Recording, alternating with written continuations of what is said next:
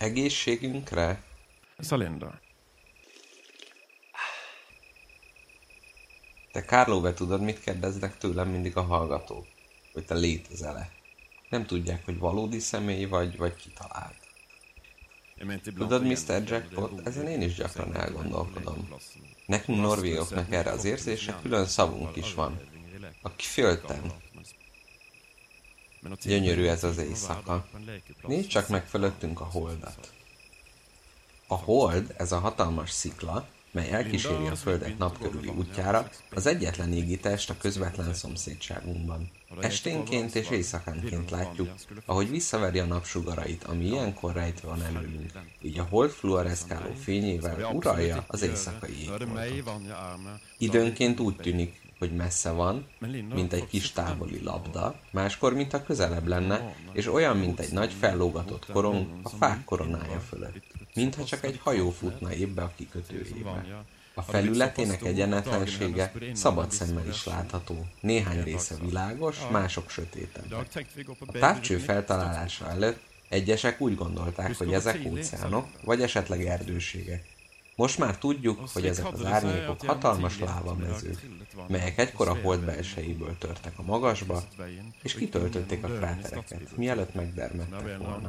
Hogyha a holdra irányítjuk távcsövünket, akkor láthatjuk, hogy teljesen élettelen és kopár. Csak porból és kövekből áll, mint egy óriási homokbánya.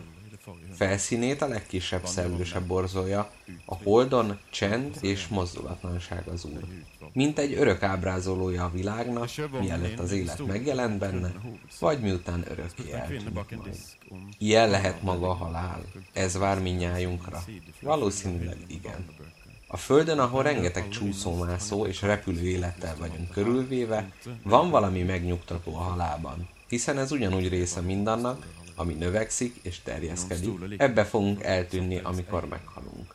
De ez csak egy illúzió, egy kitaláció, egy álom. A csillagok közt is semmi, az abszolút üresség, a tökéletes feketeség, az örök és végtelen magány. A hold, mivel ennyire hasonlít a Földre, lehetővé teszi, hogy egy-egy rövid pillantás erejéig megértsük, ez vár ránk.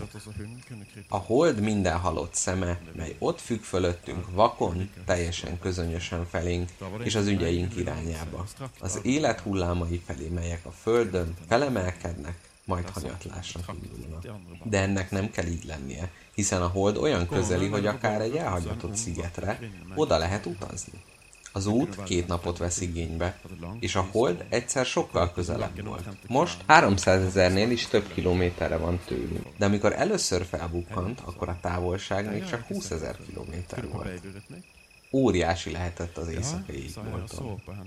Figyelembe véve azokat a különös élőlényeket, melyek az ősidőktől napjainkig a Földön kifejlődtek, a legfigyelemre méltóbb tulajdonságokkal, melyek lehetővé teszik, hogy alkalmazkodjanak a környezetük fizikai igényéhez, nem kellett volna sok mindennek megváltoznia ahhoz, hogy megjelenjenek olyan lények, melyek fel vannak szerelkezve azzal a képességgel, mely segítségével kis távolságot meg lehet tenni az űrben hiszen a földi életnek is sikerült eljutnia a legtávolabbi szigetekre is. Ezáltal életre hívva ezeket a területeket.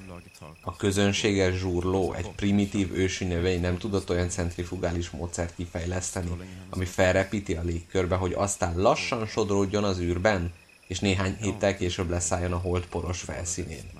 Vagy a medúzák nem hagyhatták volna el az óceánt, és repülhettek volna harangokként a magasba? Léghalak, nem lennének ezek még figyelemre méltóbbak, mint a mélytengerben fluoreszkáló társai?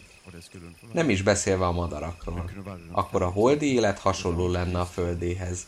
A Galapagos szigetek radikális változata. És a holdi madarak szinte súlytalanul, oxigéntől függetlenül repülnének rajokban a föld fölött. Apró foltok a messzeségben, papírvékony szárnyaikkal siklanának a mezők fölött, a hold fényében csillogva, mely annak a kornak az emberei számára egyszerre székhelye a szentségnek és a szörnyűségeknek.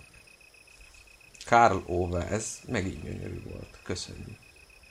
Ugyan nem tesz semmit. Szólít csak Karl Ove Monsgárnak.